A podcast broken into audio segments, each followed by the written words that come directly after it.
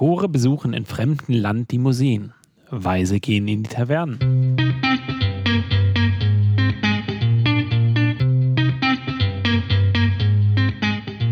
Willkommen zu Craft Beer und Friends, dem Podcast rund um Biere und Bierherstellung abseits des Mainstreams mit Yannick und Oliver.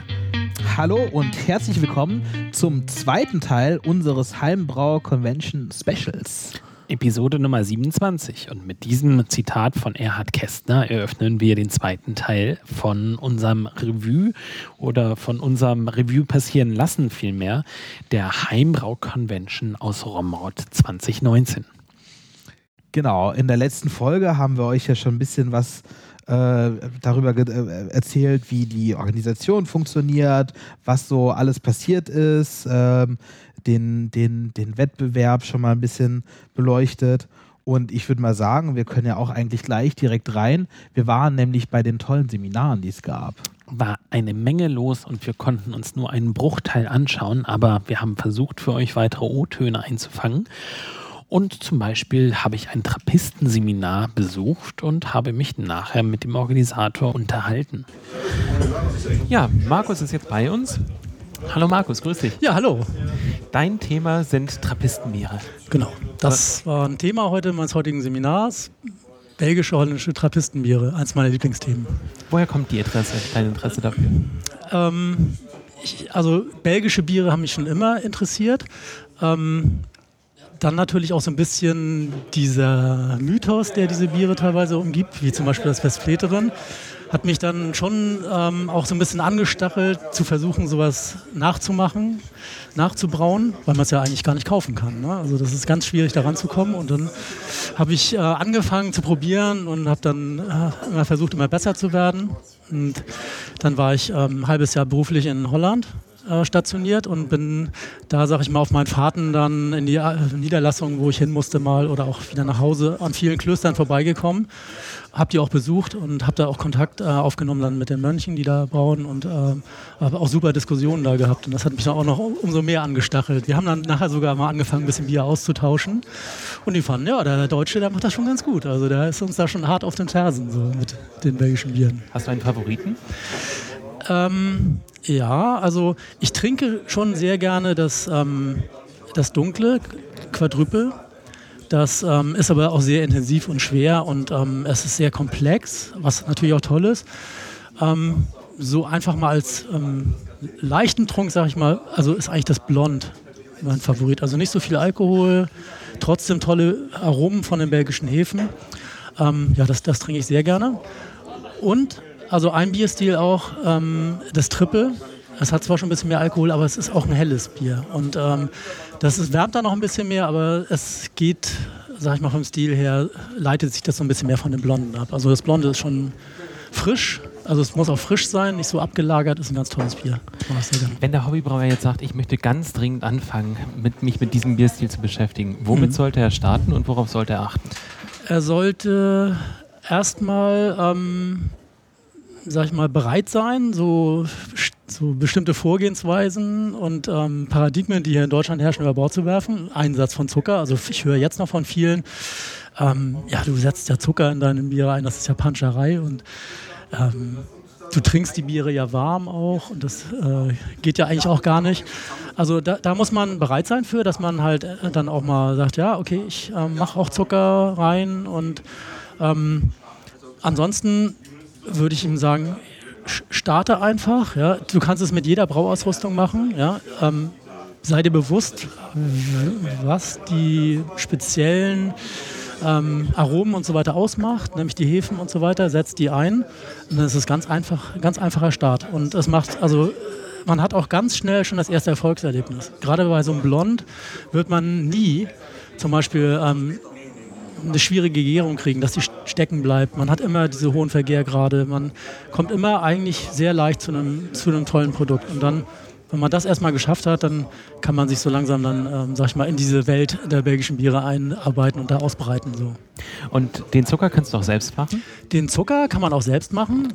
Also wir man kann natürlich, ähm, sag ich mal, auch so Haushalt, wirklich Haushaltszucker einsetzen. Gerade für blonde Biere, da ähm, nehme ich ja, Haushaltszucker oder Rohrzucker, ja, äh, feste Zucker, weil da, sag ich mal, diese Trockenfrüchtearomen noch nicht so die Rolle spielen und die brauche ich nicht. Den Zucker habe ich einfach nur da, zu da vielleicht ein bisschen Aroma reinzubringen, aber auch ein bisschen den Körper zu strecken. Ja, also Zucker macht ja eigentlich nur Alkohol, aber nicht so viel Geschmack dann äh, haben die Hefen, also die Heferaromen, ein besseres Spiel. Also da mit den Zuckern, ähm, die würde ich so einsetzen, wie ich sie kaufen kann.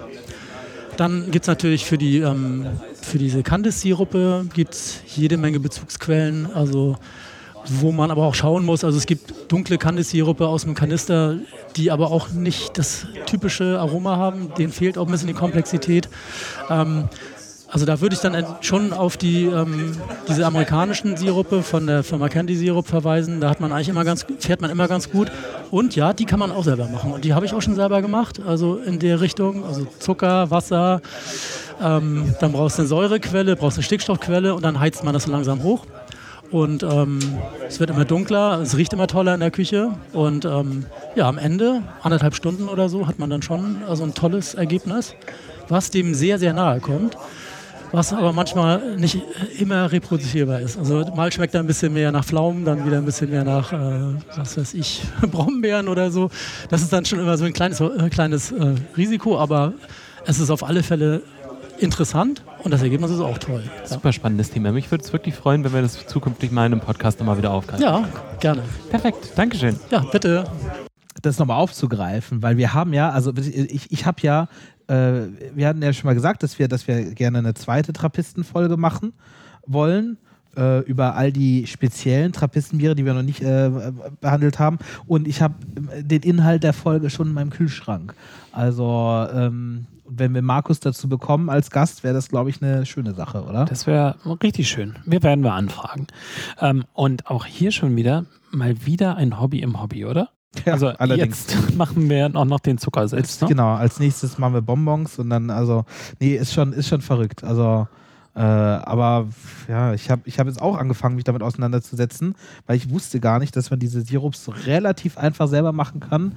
Ähm, ja, finde ich eigentlich, mag ja, ich mag ja wirklich belgische Biere und äh, wir hatten es ja schon bei den Trappisten gesagt, äh, Zucker ist da ganz entscheidend. Also der richtige Einsatz vom Zucker äh, macht, macht die Biere aus. Und es muss ein richtig schöner, guter Zucker sein. Ne? Also und dann kriegt man auch den richtigen Geschmack daraus. Also schon Wahnsinn, wie tief man sich mit den ganzen unterschiedlichen Elementen von den Bieren auch wieder mit beschäftigen kann. Und es muss ja auch nicht nur immer wieder Zucker sein, sondern wir können ja auch mal in Richtung Malz gehen. Wir haben hier auch ein kleines Interview für euch vorbereitet. Herzlich willkommen, Matthias Hansen.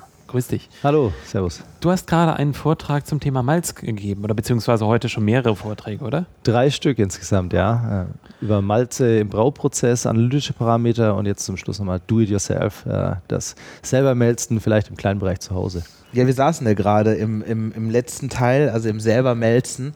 Jetzt mal ganz blöd gefragt, warum tut man sich sowas an? Warum, warum sollte man Malz selber herstellen? Ja, das war ja auch die erste Frage, die ich gestellt habe. Ja, das muss sich natürlich jeder selbst überlegen, warum man das sich antun will. Ähm, und auch, äh, was man da für technische Voraussetzungen vielleicht sich noch zulegen muss oder auch nicht. Aber so die wichtigsten Sachen sind natürlich erstens mal, äh, ja, warum sollte man Hobby brauen? Das hat ja auch ein Teilnehmer hier gestellt. Ja, warum soll man überhaupt Bier brauen? Das kann ich im Laden auch kaufen. Ne? Also so einen ganzheitlichen Ansatz zu entwickeln, ähm, ganz einfach, weil es einem Spaß macht vielleicht. Ja, das ist, denke ich, das, das größte Ziel äh, an einem Hobby muss ja sein, dass es einem Spaß macht. Könntest du einmal kurz den Prozess äh, einfach High-Level beschreiben? Ja, ganz grob. Ähm, äh, Getreide wird eingeweicht äh, mit Wasser. Äh, dabei wird die Keimfeuchte erreicht. Das Getreide beginnt zu wachsen. Es wächst ein Keimling heraus und ähm, aufgrund der Versorgung dieses Keimlings werden über Enzyme natürlich ähm, Abbauprodukte gebildet. Ähm, diese Enzyme bleiben auch nach dem Trocknen dann später beim sogenannten Darn erhalten und können dann beim Maischen eben diese Arbeit fortsetzen und äh, Extrakt aus diesen Getreidekörnern für die alkoholische Gärung freisetzen. Und wo sind jetzt im Prozess für den Hobbymelzer die Herausforderungen? Äh, die größte Herausforderung ist das äh, abschließende Trocknen des Malzes, ja, weil keiner von uns hat eine professionelle Dare zur Verfügung, auf der mit Heißluft entsprechend getrocknet werden kann. Wir sprechen hier von Temperaturbereichen zwischen 50 und 110 Grad. Ja, jetzt kann man natürlich sagen, man hat einen Backofen irgendwo natürlich meistens zu Hause, aber der ist natürlich kein ideales Trocknungsgerät. Man muss die Tür da Türanspalt offen lassen. Das ist natürlich energieverschlingend und dann hat man ein Gerät unter Umständen 24 Stunden laufen äh, bei Temperaturen äh, wo man doch vielleicht äh, gerne nicht daneben schlafen würde, ja, aus Brandschutzgründen oder was auch immer. Oder ganz einfach, weil es ja irgendwann vielleicht auch mal das, wenn man es falsch macht, das Stinken anfangen kann. Ne? Und kann ich jetzt zu jedem Bauern hingehen und sagen, Mensch, hast du mal ein bisschen Gerste für mich? Ja, die Bauern versuchen natürlich ihre Gerste weiterzubringen. Also in der Regel findet man dann Braugetreide oder Getreide allgemein noch im Landhandel, also bei den, bei den großen Händlern, die also die Chargen oder die Produktion der Bauern aufkaufen und dann weiterverkaufen. Die wenigsten, der wenigste Getreidevertrieb erfolgt eigentlich auf dem Direktweg, aber es gibt mit Sicherheit ein paar Bauern, die eben noch Bestände auf dem Spotmarkt anbieten, äh, wo man dann auch mal ein Muster, ja, geht ja hier nur um wenige Kilogramm, da sind wir ja noch im Centbereich letzten Endes, äh, ähm, dann zur Verfügung stellen können. Die Qualitäten kennen wir aber nicht, weil die Bauern, die produzieren kein Lebensmittel, sondern das Lebensmittel wird es erst, wenn es beim Landhandel abgeladen wird. In welchen Mengen bewegt sich das denn? Also was, wie viel machst du denn, wenn du, wenn du selber Malz herstellst? Also ich stelle Malze hauptsächlich zu ähm, Qualitätssicherungszwecken im Labor her. Ich mache ein Kilo Chargen und kann parallel bis zu acht Stück davon fahren.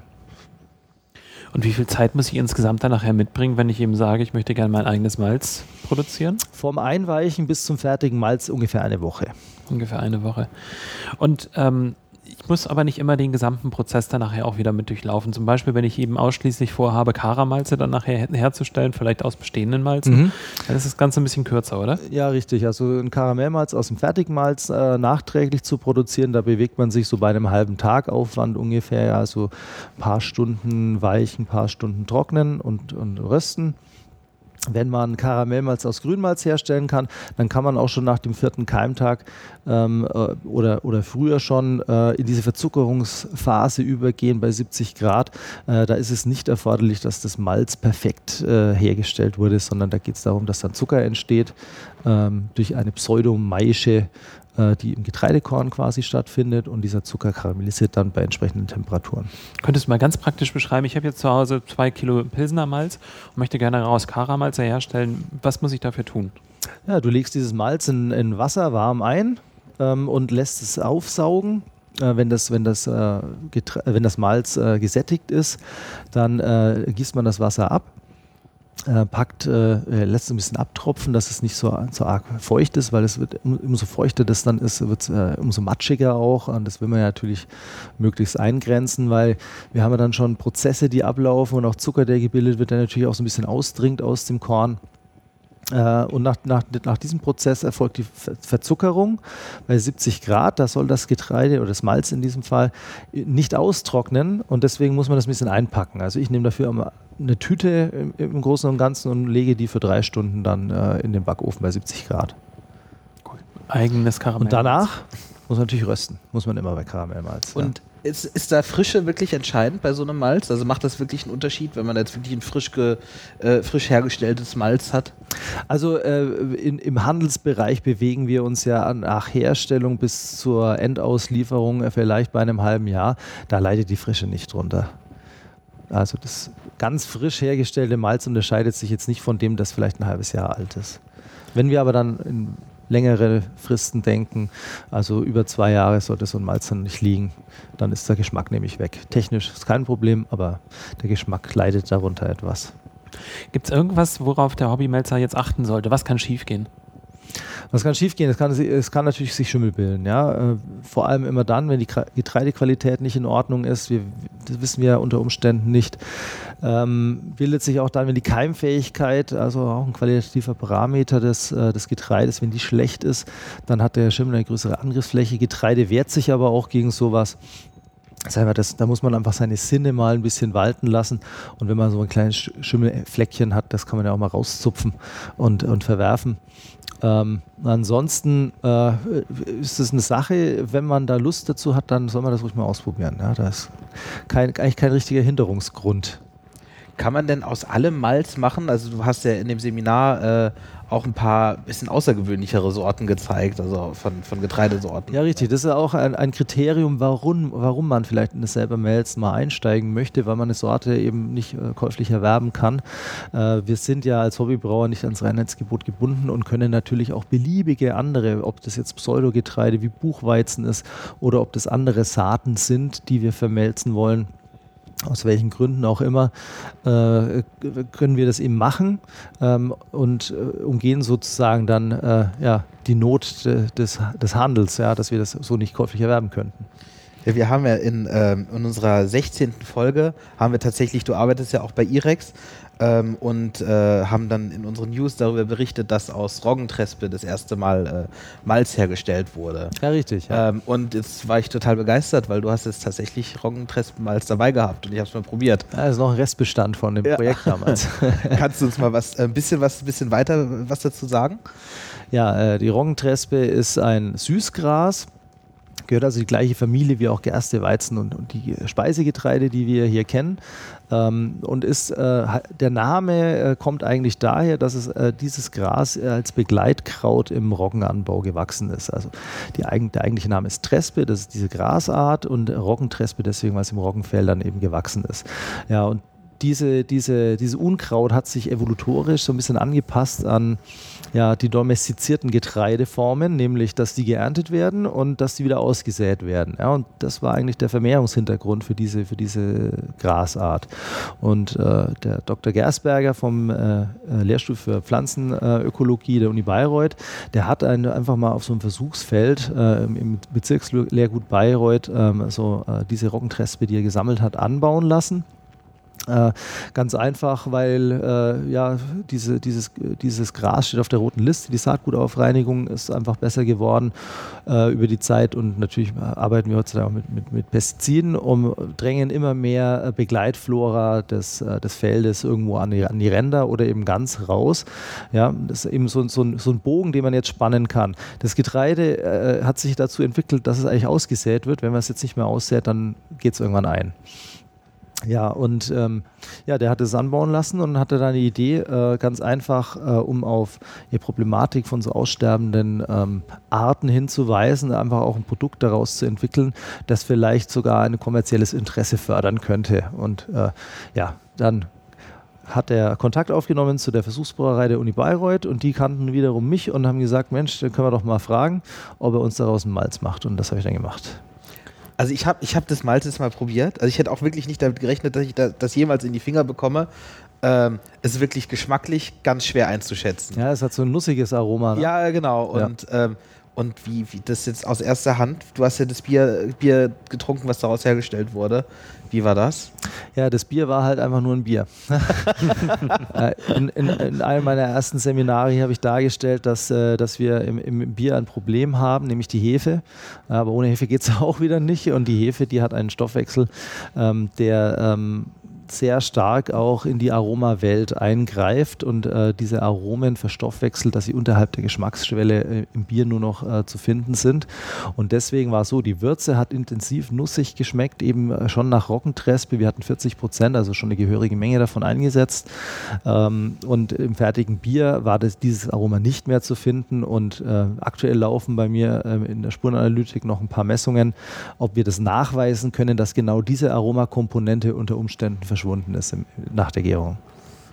Wenn wir auf das Bier der Zukunft schauen, wo findet die Innovation statt? Ist das jetzt im Malz? Ist es im Hopfen? Ist es in der Hefe? Ich glaube, das ist was ganzheitliches. Im Malzbereich ist natürlich die Innovationskraft nicht ganz so groß. Ja, Melzereien sind eigentlich dafür ausgelegt, dass sie halt größere Tonnenmengen produzieren und von äh, Produkten, die halt nur im Kilogramm-Maßstab vielleicht auch in, in der Craft-Szene oder irgendwas gebraucht werden, er kann keine Melzerei, eine Anlage betreiben. Und diese Produkte bleiben dann halt letzten Endes doch übrig und liegen. Also man, man hat da so einen gewissen Kompromiss zwischen Anlagengröße und den Malzen, die man darauf produziert, dass die auch äh, ja nicht verderben.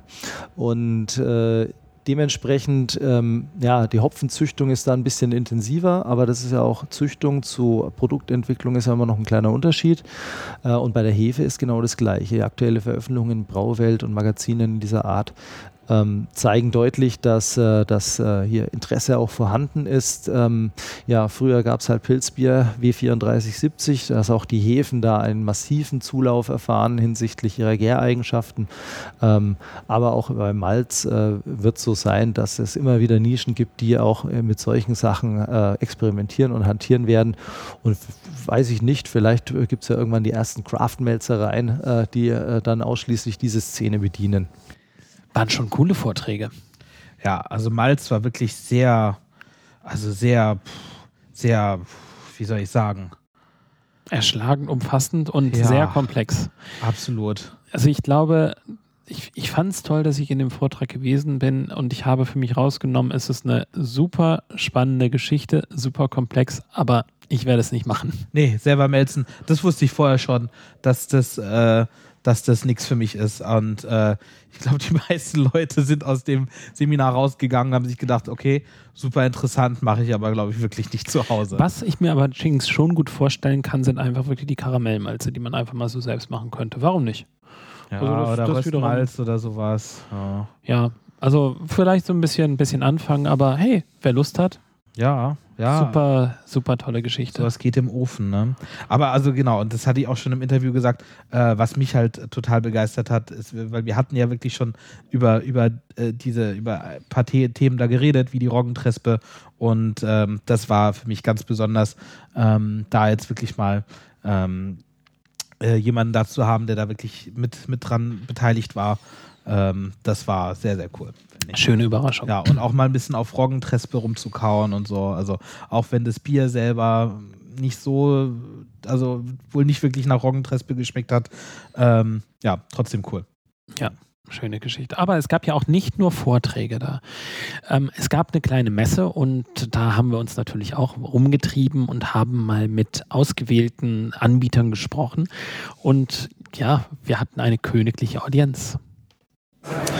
Ja, wir stehen hier mit Julia ähm, und Julia ist Hopfenkönigin. Was ist denn eine Hopfenkönigin und wie wird man das? Also Hopfenkönigin wird man, indem man ein bisschen Ahnung von Hopfen natürlich hat, gerne Bier trinkt, äh, gerne auf Events unterwegs ist, äh, mit Leuten gerne ins Gespräch kommt und sein eigenes Anbaugebiet gerne repräsentieren möchte. Ich bin jetzt amtierende Hopfenkönigin, komme aus Sachsen. Ähm, das wechselt alle zwei Jahre. Wir sind der Zusammenschluss von Sachsen, Sachsen-Anhalt und Thüringen. Und ich bin es jetzt noch bis Sommer 2020. Wow. Ja, ihr seid hier wirklich der Stand, der am besten riecht. Also das ist, äh, kommt jetzt im Radio nicht so gut durch, aber ihr riecht so, so intensiv nach Hopfen und ihr habt auch was ganz Verrücktes aufgebaut. Kannst du mir mal erklären, was das ist? Ja, wir wollen letzten Endes den äh, Brauern und den Besuchern hier auf äh, dieser Heimconvention zeigen, was unser Hopfen Tolles kann. Und die Stärke liegt einfach darin, dass er dem Bier einen richtig charismatischen Geschmack mitgeben kann. Und das wollen wir hier mit unseren Pellets einfach mal verdeutlichen, indem wir das in ein ganz normales helles Bier zugeben und dann je nach Hopfensorte unterschiedliche äh, Einwirkzeiten äh, stehen lassen. Und da setzt der Hopfen eigentlich erstmal wirklich so seine Kraft frei und gibt dem Bier seine, seinen äh, kompetenten Geschmack auch mit. Ja, können wir mal was probieren? Ja, aber natürlich, sehr gerne. Ähm, wir haben jetzt zurzeit unterschiedliche Sachen aufgebaut.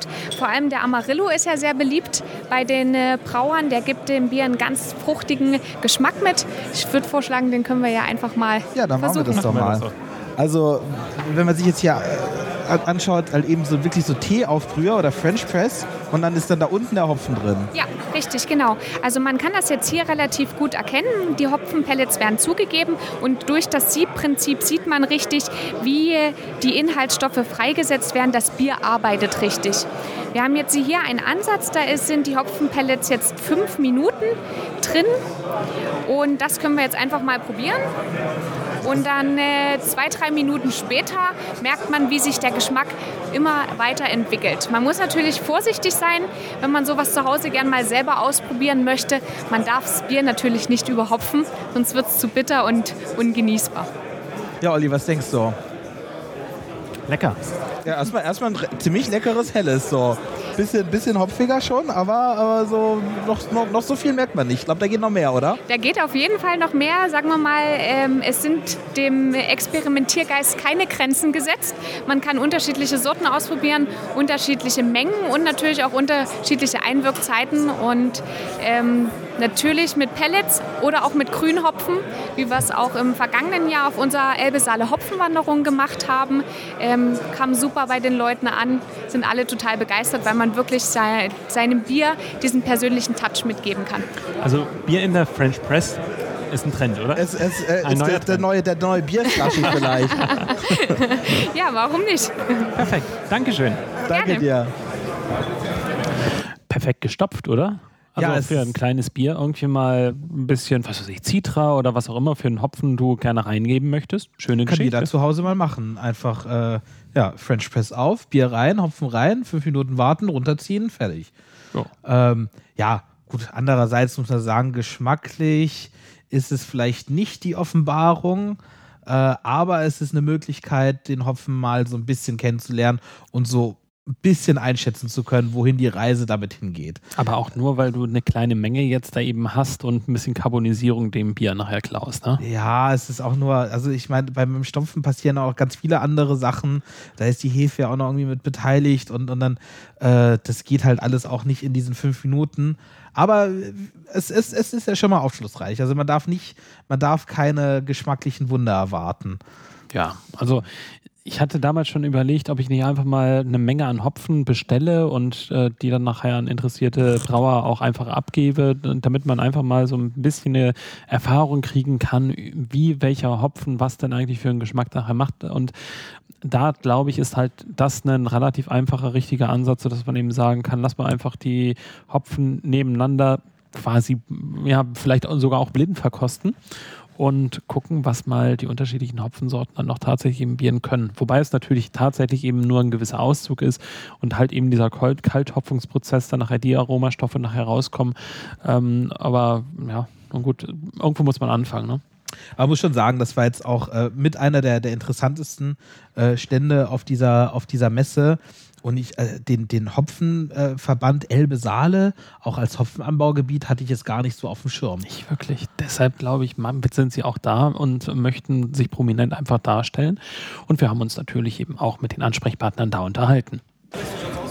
Wir sind jetzt zusammen mit Rainer vom Hopfenpflanzerverband Elbe Saale. Ja. Ähm, ja, stell uns vielleicht mal vor, was macht denn der Hopfenpflanzerverband? Also das ist die regionale Vertretung der Hopfen, Hopfenpflanzer im Elbe-Saale-Gebiet. Wir unterstützen äh, die Interessen der Pflanzer auf einer ganz normalen ähm, grundsätzlichen Ebene, Pflanzenschutz, Beratung in Sortenstrukturen, Vermarktung, ähm, diese, diese Dinge rundherum um den Hopfenanbau.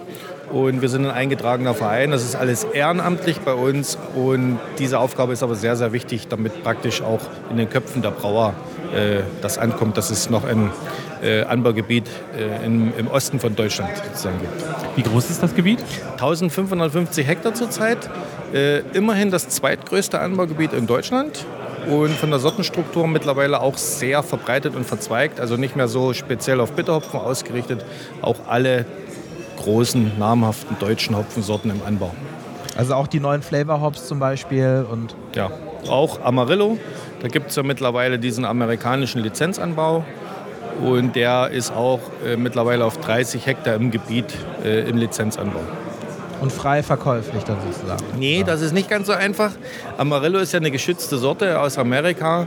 Der Farmer hat das in Lizenzanbau gegeben. Also es muss praktisch jedes Kilo äh, wieder zu ihm zurückfließen und wird dann zentral über diese äh, Firma vermarktet.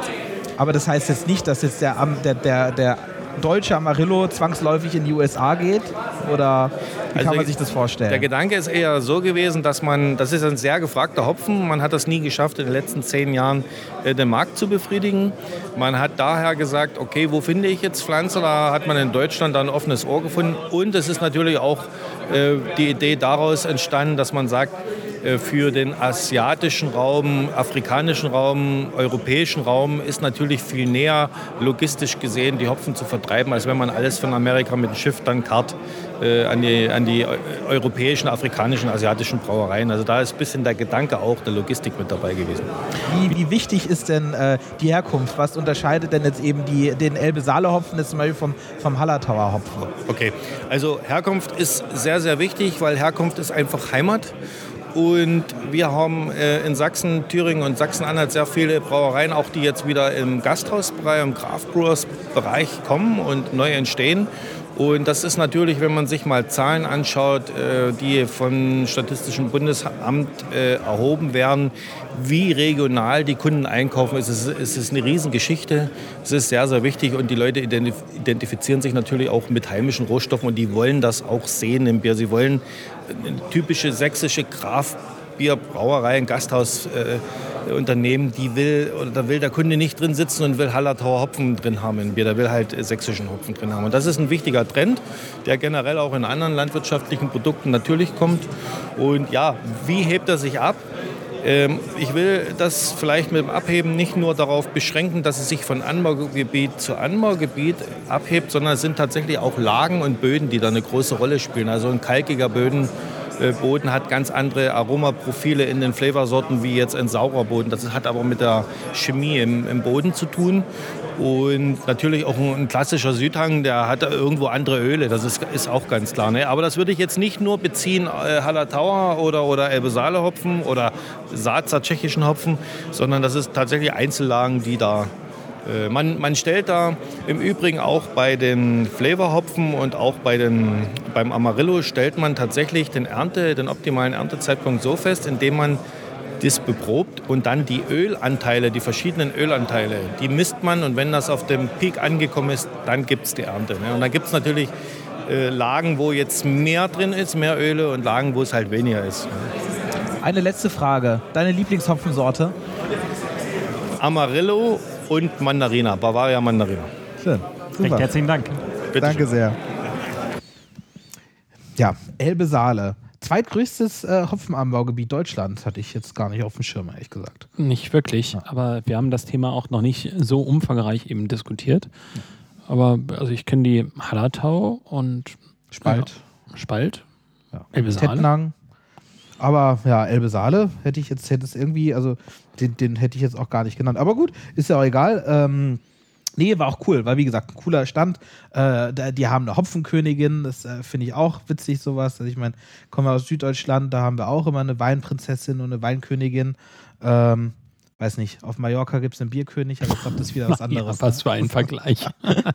aber unsere Hopfenserie ist noch gar nicht zu Ende. Wir haben uns auch mit Hopfen der Welt äh, ausgetauscht. Ja, wir stehen jetzt hier mit äh, Alexander von Hopfen der Welt. Ihr seid jetzt hier die Hopfenexperten.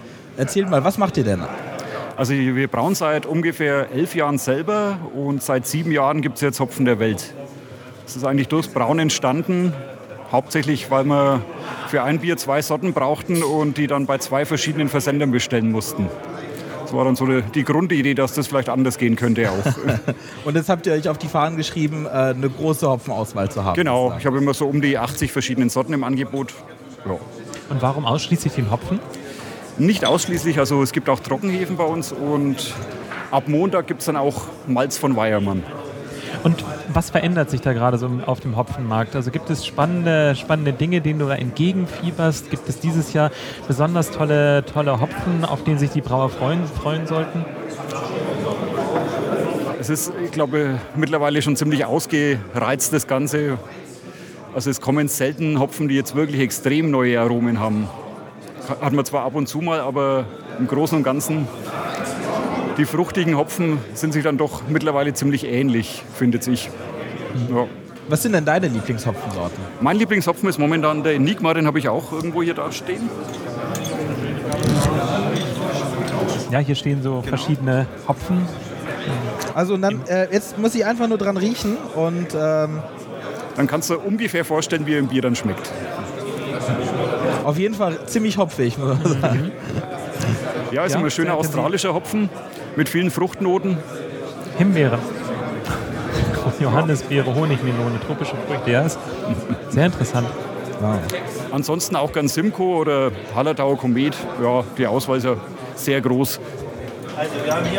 Ja, und es dauert natürlich immer, immer eine gewisse Zeit, um eine neue Hopfensorte dann nachher auf den Markt zu bringen. Also ich hatte irgendwie mal gelesen, bis zu zehn Jahren Mhm. bedeutet halt eben die Zulassung, äh, sei es jetzt eben, dass man überhaupt sehen muss, wie sich die Pflanze weiterentwickelt, beziehungsweise dann eben auch tatsächlich eine Zulassung ansteuern kann.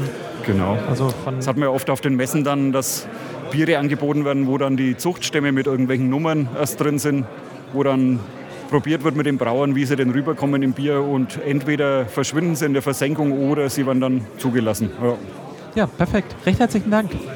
gerne. Wir haben schon lange keine Biere mehr gehabt, wo irgendwie der Hopfen nicht wirklich benannt oder bekannt ist, oder? Ähm, achso, du meinst so experimenteller Hopfen dann? Ja, genau. Ja, stimmt. Ja, ist eigentlich immer relativ spannend. Also ich weiß da nicht genau, also ich glaube schon, dass im Hopfen noch ein bisschen was zu holen ist. Ja, er sagt ja irgendwie so, also ich habe ihn gefragt, so was, was gibt es denn da Spannendes zu erwarten? Und dann sagt er, ja, also inzwischen ist, glaube ich, eigentlich alles ausgenudelt und alles ausgelutscht. Äh, da dürfen wir gar nicht mehr so viel Neues erwarten. Weiß ich nicht, ob das tatsächlich eben so ist. Auf der anderen Seite haben wir jetzt ja nun auch auf der Messe relativ häufig dann nachher die Frage gestellt, ist jetzt eben Malz der neue Hopfen? Und ähm, auch da, naja, wir haben schon verschiedene Antworten dann auch wieder, wieder mitbekommen, aber ohne das jetzt eben auch großartig vorwegzunehmen, ist es halt eben so mehr, mehr die Seele, aber die, die Frage ist tatsächlich, kriegen wir heutzutage halt eben noch so viel neue äh, Geschmäcker, Geschmacksrichtungen dann nachher im Bier? Das weiß ich ehrlich gesagt Ja, es ist halt natürlich schwierig, weil ich meine, der sagt ja selber, also er, er hat ja schon immer 80 Hopfensorten auf Lager ähm, und dann gibt es ja immer wieder, es gibt ja so viele neue Hopfensorten. Da ist ja 80, ist ja schon viel, aber ist ja dann gar nichts im Vergleich zu dem, was so alles, äh, was, es, was es halt alles gibt. Äh, schon schwierig. Aber ich finde, es gibt dann doch immer wieder mal so ein paar Hopfensorten, die, die äh, hauen es dann doch raus. Also klar, im Moment sind halt eben so, äh, brauen ja alle, alle wie verrückt äh, New England IPAs und das ist halt eben ein Haufen Mosaik oder halt eben, ne, dieser, dieser volle Fruchtkorb, den sucht man. Ähm, das war jetzt so die neueste Entwicklung. Und dann hast du auch noch so ein paar Hopfensorten, wie jetzt zum Beispiel, die jetzt halt so doch irgendwie trotzdem noch rausfallen äh, aus, dem, aus dem typischen Muster, sowas wie Sorachi Ace. Ähm, den finde ich im Moment total spannend, weil äh, den gibt es zwar auch schon, also gibt es auch noch nicht so wahnsinnig lange, aber äh, ganz neu ist er trotzdem nicht. Und der, der gibt halt wirklich so, so erdige Kokosnuss, äh, so ganz abgefahrene, abgefahrene Noten rein. Man schmeckt den auch äh, super gut raus, weil er sehr dominant ist und das ist, das ist jetzt mal wieder ein Hopfen, der äh, schmeckt und riecht so wie kein anderer. Also das, das gibt's auch. Und Jetzt hier alle und alle, alle, alle hier Hopfenpflanzer meinen Amarillo wär's, aber Amarillo ist ja eigentlich so relativ langweilig. Aber lass uns vielleicht einfach mal dieses Thema Hopfen abschließen und lass uns mal zu dem spannenden Brauequipment übergehen, oder? Wir haben Bevy dabei gehabt und zwar Bevy ist äh, der Vertriebspartner von Grainfather. Und Grainfather, da habe ich schon eine gewisse Historie. Nein, ja, das ist also Oliver ganz verliebt, glaube ich. Ja, wir kriegen immer noch keine, keine Sponsorgelder. Also das all das, was wir jetzt eben machen, ist tatsächlich einfach nur ein Bericht davon. Also von dem her, lasst uns mal hören, was auch diese Aussteller zu sagen haben. So we're here with uh, Christian Adams from Brevi. Hey Christian. How are you? Good, good, You're standing here with uh, the grain powder. So first question that I would have, uh, you have you are now from Brevi and uh, you're you're selling or you're showing here the grain powder. So uh, how, how does it relate to the grain powder Brevi actually? So Bevy is the parent company, and it represents Mangrove Jacks, Grainfather, and Still Spirits brands. And Mangrove Jacks will be more of our uh, yeast and extract kits. Still Spirits are home distilling, stills, um, yeast as well, and some flavorings. And uh, the grandfather. So what's what's happening at the moment at the grandfather? So sales are getting are quite good there, right? Yeah, so um, we're doing a big push in Europe now, uh, trying to get as much exposure as possible, uh, get people to see the grandfather in person, do some demonstrations at some point, uh, and really show everyone the different features for it with the Bluetooth connection, uh, with our conical fermenters. Now that we have a glycol chiller that you can hook up to it as well. It's a really complete system, and you can make some amazing beer on it. Yeah, Oliver is like the biggest grandfather fanboy that Oh, you will ever that. meet. Oh, so that's uh, awesome. we are already talking Oh, so great. much about grandfather and podcast. But so can you tell me what, what's so special about the Grainfather? Well, for one, it's it's really easy to use, and it's store. You can store it away really easily. So if you have a smaller, if you live in a, an apartment like I do, and you can't don't necessarily have the space to brew outside, that is one advantage to it.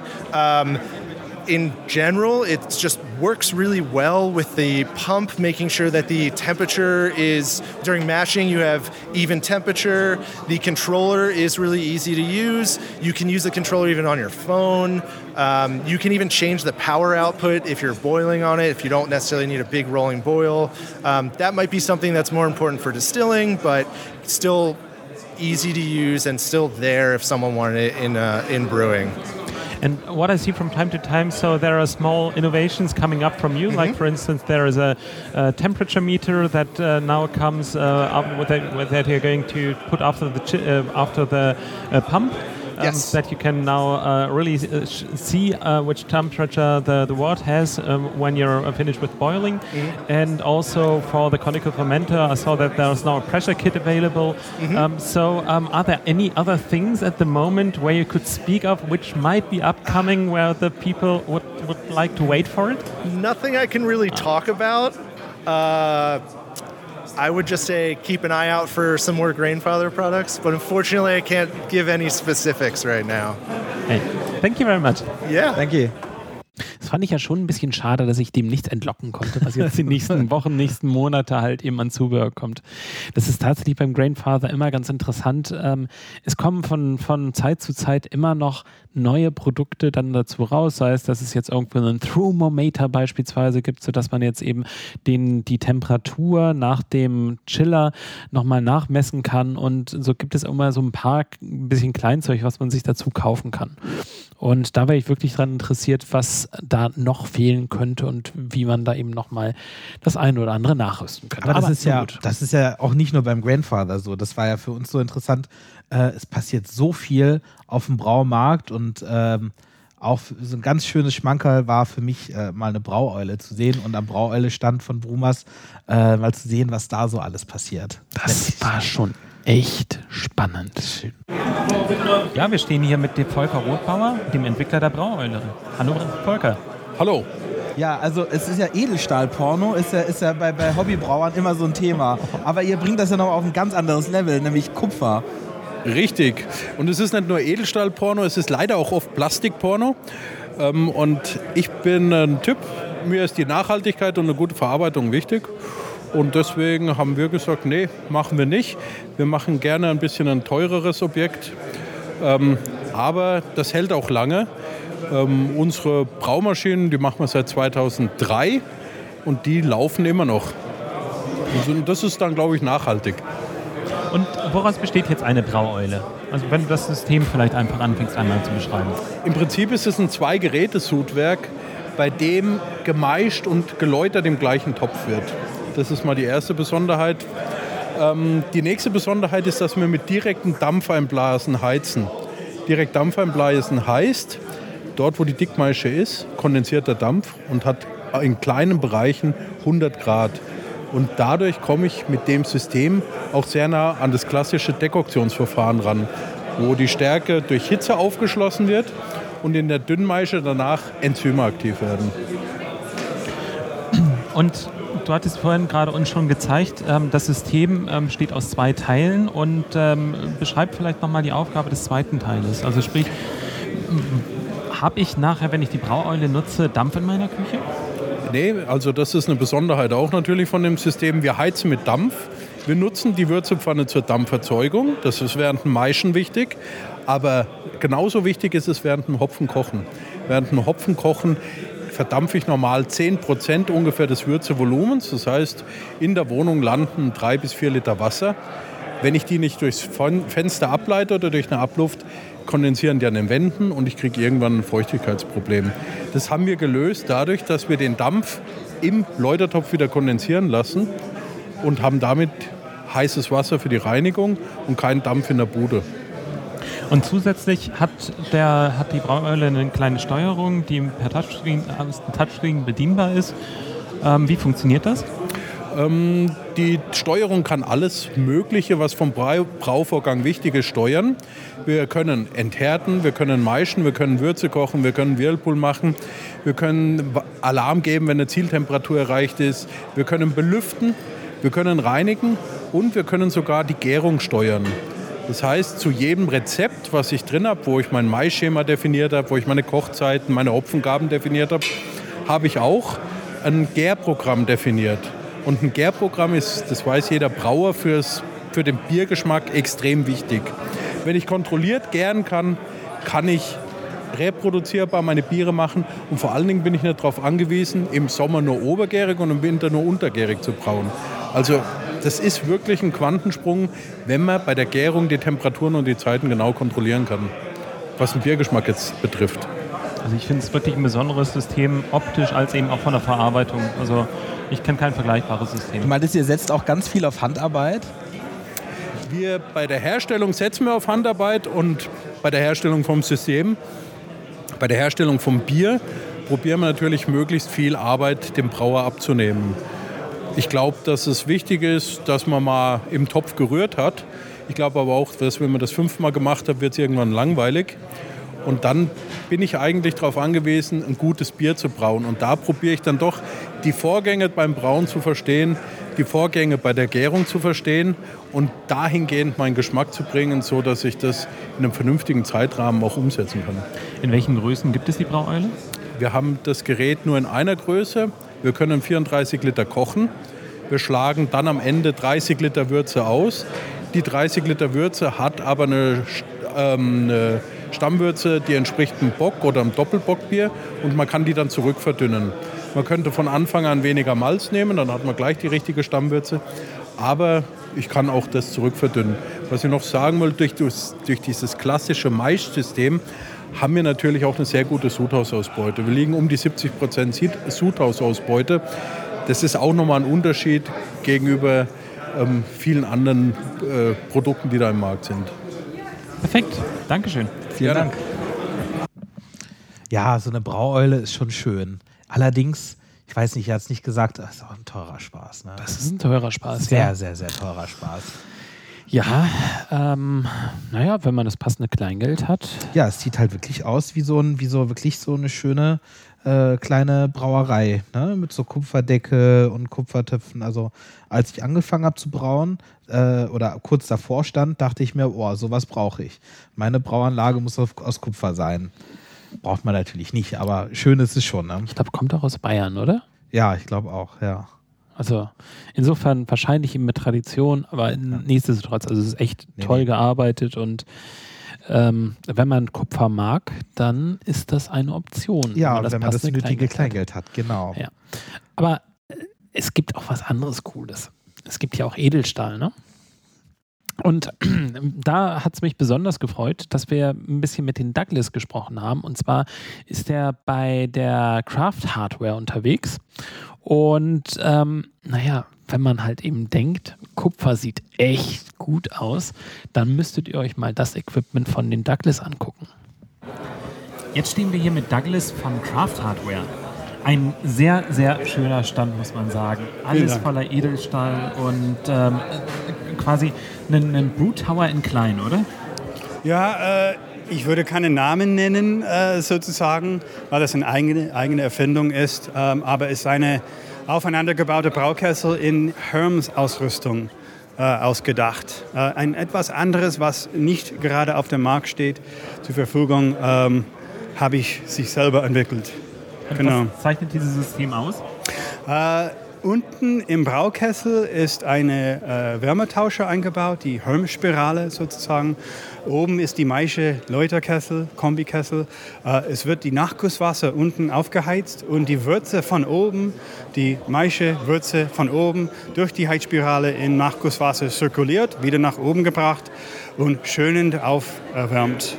Äh, zum Schluss pumpt man den ganzen Nachgusswasser von unten nach oben und lässt mit der Schwerkraft läutern in im Kochkessel dann die untere baut man das obere Weg, macht man das sauber, ist fertig damit, kocht man ganz normale Brauverfahren, aufkochen, 90, 60, 90 Minuten. Bleibt die Spirale drin, kann man das auch äh, als äh, Kühlspirale, Würze, Würzekühler verwenden. Genau. Ja, und das Ganze relativ kompakt, ne? Also eins Ja. über dem anderen. Genau. Und ich muss mal sagen, also das ist ja, wir haben es ja vorhin schon, schon drüber geredet, äh, bei der, bei der Braueule ist dann wirklich Kupferporno und hier ist wirklich Edelstahlporno, Edelstahlporno, aber vom Feinsten. Genau. Alles Triklemp und äh, Edelstahlteile. Ähm, das ist dann wohl dein Steckenpferd, oder? Genau.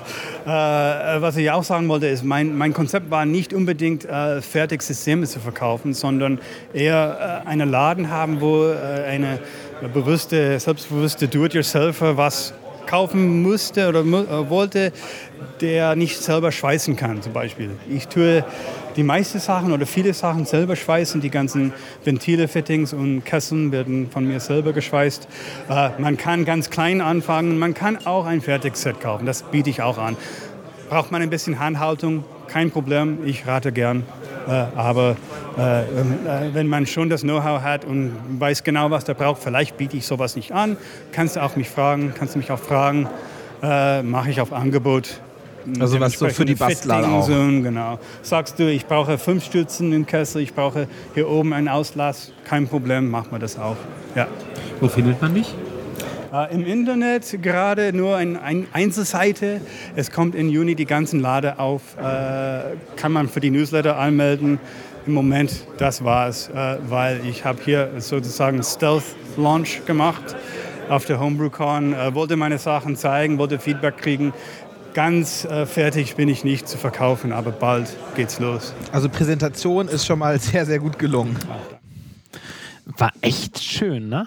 Das war echt, also der, der, der Stand ist mir sofort ins Auge gestochen, weil äh, das war wirklich so, also war alles voll mit Töpfen und, und, und Triklemp und, äh, und ah, das war wirklich, das war geil.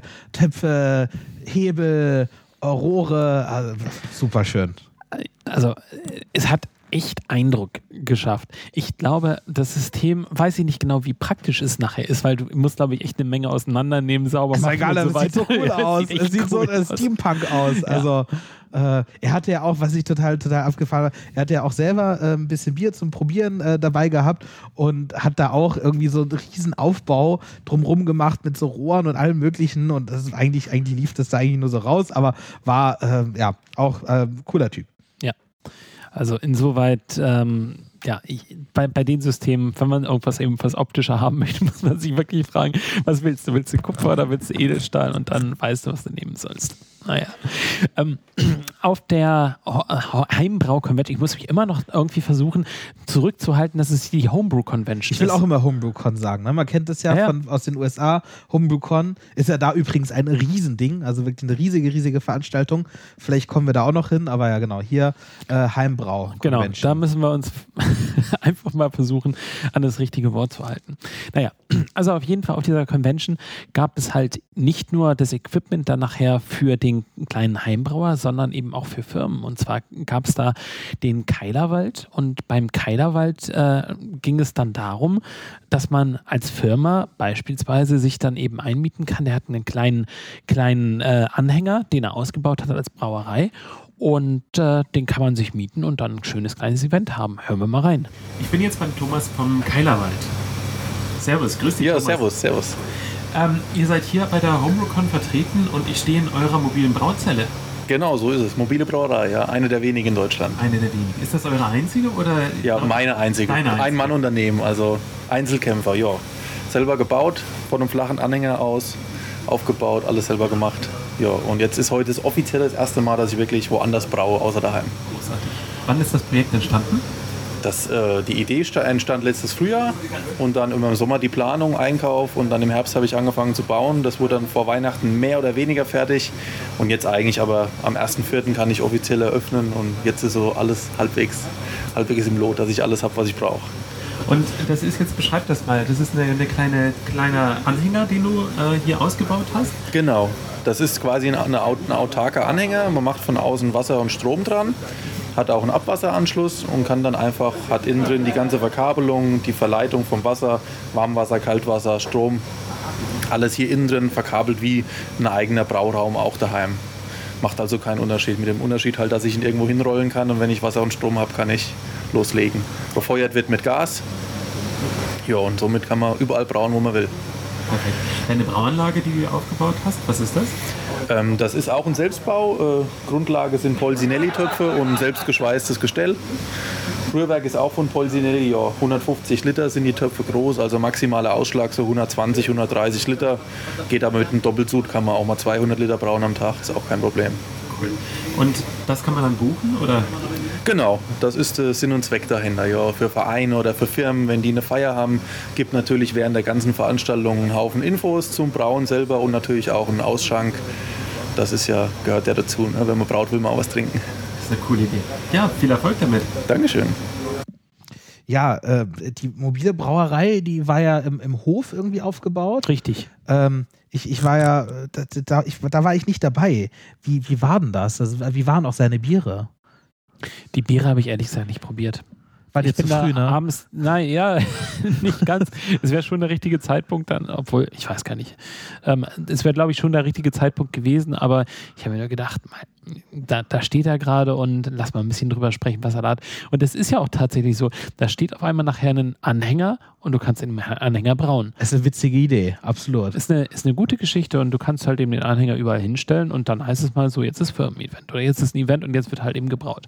Und naja, das Ding ist halt eben auch so aufgesetzt, dass du alles mal komplett eben sauber machen kannst. Ne? Also du, du, du hast deine Brauerei, die Zelle ist so, wie du sie eben konfektionierst hast, hast und kannst sie dann überall hinbringen und hast überall die, die gleichen Arbeitsabläufe. Hätte also, ich nicht gedacht, dass sowas, dass sowas funktioniert und man sowas machen kann, aber ja, ist auch, also ja, coole Sache. Ja. Aber es waren jetzt eben auch auf der Veranstaltung Innovationen, die auch beobachtet werden konnten. Also zum Beispiel Speidel oder ähm, der ein oder andere, den wir jetzt danach nochmal haben. Hören wir doch mal rein, was Speidel ausgestellt hat. Jetzt sind wir bei Marcel Dürr von Speidel. Hallo Marcel, grüß dich. Hi. Ihr stellt eure, eure gesamten Produkte aus, oder? Ja, genau. Also wir haben ja hier den Braumeister und äh, wir machen das ja jetzt schon seit 15 Jahren, sind wir mit dem am Markt und äh, sehr erfolgreich.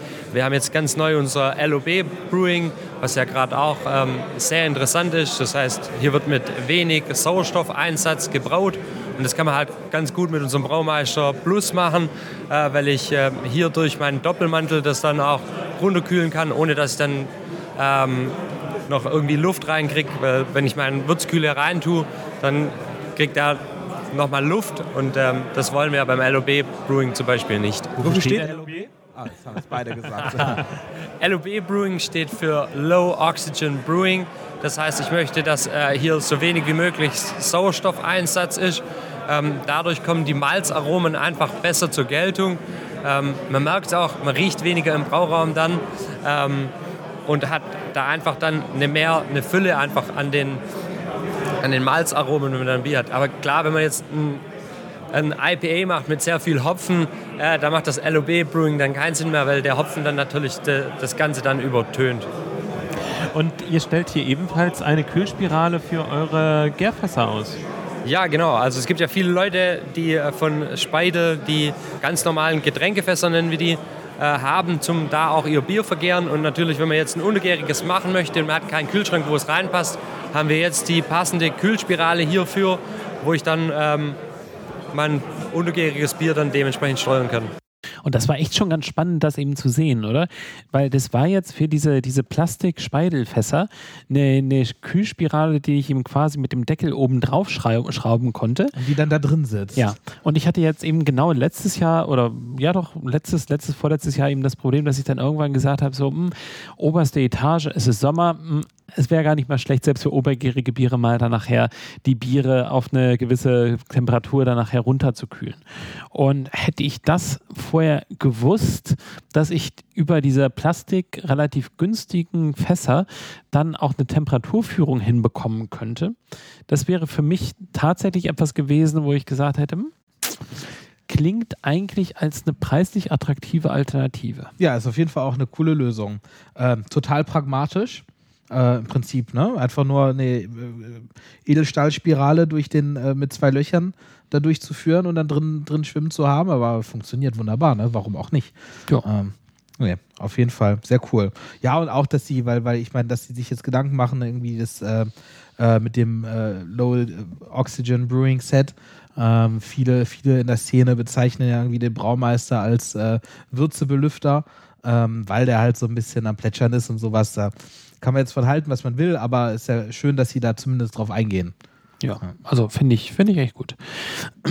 Wir haben noch eins äh, aus der Sektion Innovation in dem Umfeld und zwar haben wir ein kleines Interview vorbereitet mit Hopfen und Meer. Ja, hi. Also wir stehen jetzt hier mit Christian von Hopfen und Meer. Und bevor es jetzt losgeht, muss ich eine Sache loswerden. Äh, ich habe bei euch mein allererstes Brauset bestellt. Also ihr seid der Grund, warum, äh, warum ich mit Brauen angefangen habe. Nicht nur du. Nicht nur du, ja. Ja, super. Das freut uns natürlich. Äh, was macht denn euren Shop aus? Was habt ihr denn alles im Sortiment? Also unseren Shop zeichnet aus, dass wir uns eigentlich als Vollsortimenter bezeichnen. Also bei uns gibt es alles, hoffentlich alles, was man zum Bierbrauen und drumherum benötigt. Ja, und ihr habt hier ja auch ein paar schöne Sachen ausgestellt. Also zum Beispiel die Flaschenfee äh, bin ich ja irgendwie ein großer Fan von. Ähm, was, was, was, was, was, was, was ist denn das überhaupt? Die Flaschenfee, das ist ein Einsatz für die Spülmaschine, zum Flaschen einfach und sauber zu spülen, ohne jetzt äh, viel Handarbeit anlegen zu müssen. Und die gibt es eben für die gängigen Spülmaschinen, also die 60 cm Spülmaschinen, verschiedene Flaschengrößen, verschiedene Adapter für die Hersteller. Und wie funktioniert das? Also insbesondere in verschiedenen Größen. Entscheide ich mich da vorher für eine bestimmte Größe oder ist das ein Mixsortiment oder also es gibt drei verschiedene Modelle. Es gibt ein Modell, das für die 0,7 und 1 Liter Flaschen äh, optimiert ist. Ein Modell, das für die 0,3, 0,5er optimiert ist. Und die Flaschenfee 25, die ist ein bisschen der Twitter zwischendrin. Da kann ich alle Flaschengrößen spülen mit eben ein bisschen weniger Flaschen je Typ. Flaschenfee, oder? Echt eine coole Geschichte. Also normalerweise ist ja immer die Entscheidung, die, die man hat. Ich mag es nicht, Flaschen abzuwaschen. Ich mag es nicht, mit Flaschen zu arbeiten. Deshalb gehe ich in Richtung Keck. Und wenn man jetzt eben diese, diese Flaschenfee hat, wo man relativ einfach dann nachher die Flaschen vorbereiten kann und auch natürlich je nach Flasche abhängig, aber wenn man ganz einfach die Labels dann nachher auch wieder mit entfernen kann, dann ist das schon etwas, wo man sich die Frage stellen kann, will ich jetzt wirklich in Richtung Keck gehen oder will ich weiter bei den Flaschen bleiben und habe dann eine relativ einfache Möglichkeit, um äh, die Flaschen auch weiter, weiter vorzubereiten und weiter zu nutzen. Aber ist dir das, die ist ja wirklich sehr teuer. Wäre dir das wirklich 400 Euro wert? Nee, nein, nein. Ähm, ich, ich, für, für mich selbst wäre es momentan, abgesehen davon, dass wir eine Spülmaschine haben, die nicht die passende Größe hat, ähm, verhältnismäßig viel Geld. Aber ich glaube, das ist halt eben so ein Thema, lass mal ein paar Jahre ins Land gehen und lass mal vielleicht ein paar mehr Leute das Ding kaufen oder lass mal ein bisschen Konkurrenz auf den Markt kommen und dann geht der Preis eben relativ schnell runter. Ja, hoffentlich. Das kann, das kann schon sein. Ja, auch, ähm, es gab ja auch eine Tombola mhm. und da mhm. gab es ja zum Beispiel auch eine Flaschenfee zu gewinnen. Äh, zufälligerweise kenne ich den Gewinner, der hat sich sehr, sehr drüber gefreut. Das war sehr witzig. Äh, hat an seinem Geburtstag dann auch noch eine Flaschenfee gewonnen. Und bei der Tombola hat er nicht nur eine Geschichte abgesandt, sondern ich glaube ja. sogar eine zweite. Also der hat ganz schön Glück gehabt. Geschichte. Nee, nee, richtig cool. Ja, also diese Messe war, war wirklich mal interessant. Ist ja für uns immer, äh, immer eine tolle Sache ähm, mal dieses ganze Equipment, was, von dem man weiß, dass es auf dem Markt ist, äh, mal wirklich in Händen zu halten und äh, nicht nur online auf einem Bild zu sehen. Mhm. Gar keine Frage. Aber wir sind euch ja noch eine Sache schuldig, nämlich ähm, wir haben ja schon ähm, den, den Publikumswettbewerb ein bisschen behandelt und über den Jurywettbewerb geredet. Aber wir haben ja auch äh, am Sonntag, habe ich dann doch noch ein paar Gewinner erwischen können. Und bei einem hat es mich ganz besonders gefreut, nämlich der Gewinner in der, in der Kategorie Sauerbier, äh, Stefan. Äh, ja, Stefan, die ja. goldene Zitrone gewonnen. Herzlichen ja, Glückwunsch. Dankeschön. Sauer Kategorie Sauerbier. Sauerbier ja. ist noch eigentlich wahnsinnig schwer zu machen. Wie hast du es angestellt? Du, ja, also war viel Vorbereitung. Also Bücher gelesen, mich sehr inspirieren lassen von amerikanischen Autoren und dann auch in die US-amerikanische Richtung also gegangen, weniger die belgische. Was ist ja. es denn jetzt geworden? Also äh, das war so ein Kettle Sour, also im, im äh, Braumeister tatsächlich bei 36 Grad mit Laktose bebrütet. Dann habe ich die Biste gekillt, indem ich es gekocht habe. Äh, mit bisschen YET-Hopfen, weil ich wollte was mit Geraniol haben, damit die Brett sich austoben kann nochmal und da Biotransformation und die... Ich wusste es nicht. Ja? Ähm, habe also dann das Ganze mit 100% Brett erstmal fermentiert. Äh, Als die Hauptgärung so ein bisschen abgeflacht ist, nochmal Aprikosenmark dazugegeben und nochmal mit Waiti gestopft am Ende und dann in die Sektflasche abgefüllt mit Naturkorken. Wow. Und nochmal mit bisschen Zucker. Und dann hat es nochmal ein bisschen gedauert. Also jetzt ist so seit sechs bis acht Monaten in der Flasche. Und eigentlich, ich würde auch sagen, jetzt ziemlich optimal. Oh, ja, Glück, Es wird also aber auch jetzt nicht, wird nicht schlecht werden. Ja. Wie, viel, wie viele Flaschen hast du denn noch? Äh, müssten noch 50 da sein ungefähr. Wow. Ja, ja, ja es waren ungefähr 55 Liter Ausschlagmenge. Ja.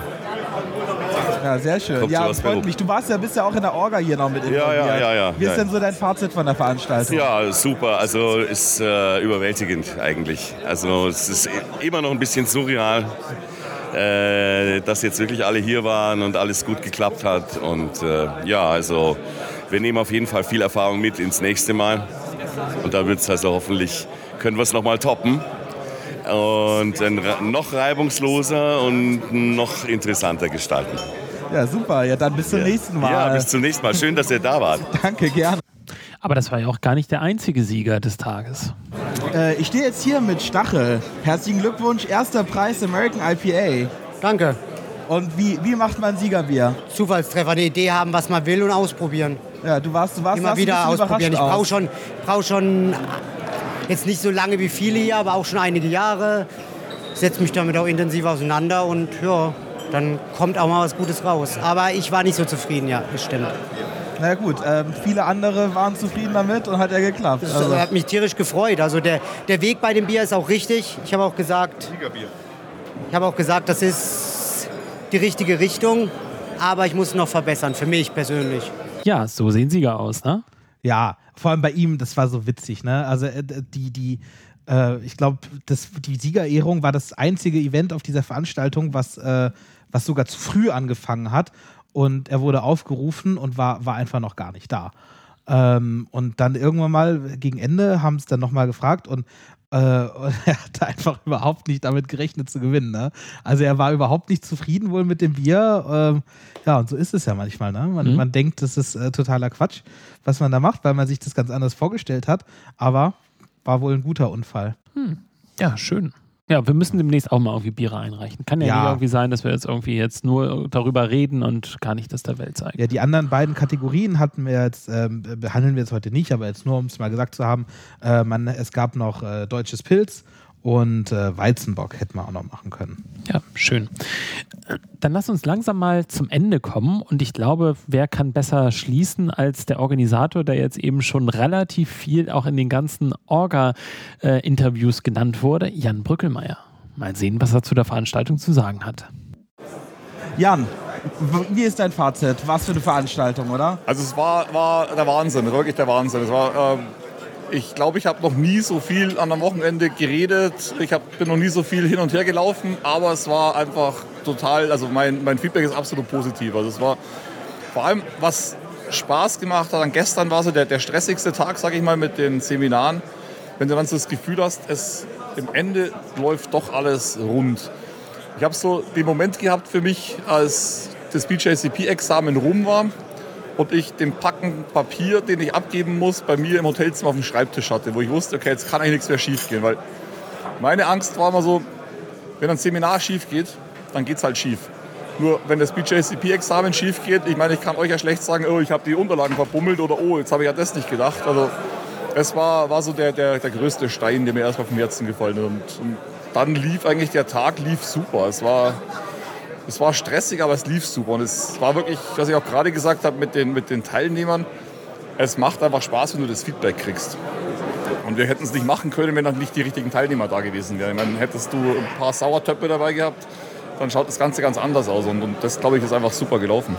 Also, Ja, super Teilnehmerfeld. Auch junger, ju- ganz viele junge Leute, wirklich ganz gemischtes Publikum. Genau, und ich finde eben auch ganz gemischtes Publikum, was mir auch auffällt, so von den Stilen her ganz, ganz gemischt. Also du hast wirklich ganz traditionelle Brauer, die, die äh, Zeugelbier und sonst irgendwas brauen und du hast wirklich bis zum Sauerbier. Und was mir aufgefallen ist, dass du dich häufig täuscht vom Aussehen und vom Alter von dem Teilnehmer, in was für der Bierkategorie er unterwegs ist. Also normal würde man denken, eher, ja, der ältere gesetzte her, der wird wahrscheinlich hier nach Reinheitsgebot brauen und sonst irgendwas. Nee, aber das sind dann die, die Sauerbier machen. Also ist, ist wirklich interessant. Ja, super. Wir freuen uns schon aufs nächste Jahr und dann genießt jetzt den restlichen Tag. Ja, ich glaube, ich gehe jetzt dann mal ins Bett. Ja. Na gut, bis zum nächsten Jahr. Ciao. Alles klar. Ciao. Toll, dass die An Veranstaltung jedem gefallen hat. Ja, also ich fand's, ich fand's super. Also ähm, auch, auch, was ich jetzt auch nochmal sagen wollte, ähm, es war einfach, einfach auch wundervoll, so viel, so viele von euch äh, mal kennenzulernen und, und ihr schreibt ja Kommentare und ihr seid dabei in der Community, aber wirklich mal euch persönlich zu treffen, äh, sich mit den Hörern auszutauschen, das äh, muss ich War sagen, hat mir sehr viel bedeutet. Ja, ebenfalls, ebenfalls. Es war schon irgendwie toll. Du, du kommst jetzt zu einer Veranstaltung hin und gefühlt kennt dich jeder. Ja, wir sind ja, weil wir sind ja eigentlich in so einer Nische unterwegs und es fühlt sich immer so an, als würde außer meiner Mutter wird uns keiner hören. Ähm, aber ja, es sind dann doch ein paar. Ja, es war, war, war wirklich toll. Hat, hat eine Menge Spaß gemacht und äh, bedeutet uns echt eine, eine Menge, dass wir einfach auch gehört werden. Ähm, und es ist einfach, einfach schön, dass, dass wir eben Teil der Community sind. Craft Friends geht auf jeden Fall weiter. Wir haben ganz viele äh, Folgen noch und Folgeideen neu im Petto. Wir haben es ja schon gesagt, Trappisten 2 äh, könnt ihr euch auch schon drauf freuen. Das wird es bestimmt bald geben. Ganz viele andere Sachen. Wenn es euch gefallen hat, gebt uns äh, Feedback gerne an feedback at craftbeer.works. Äh, wir freuen uns auch über 5 Sterne bei iTunes. Äh, wir haben eine Facebook-Seite, da könnt ihr uns liken. Ansonsten, ja, schaltet wieder ein, wenn es das nächste Mal heißt. Craft Beer und Friends.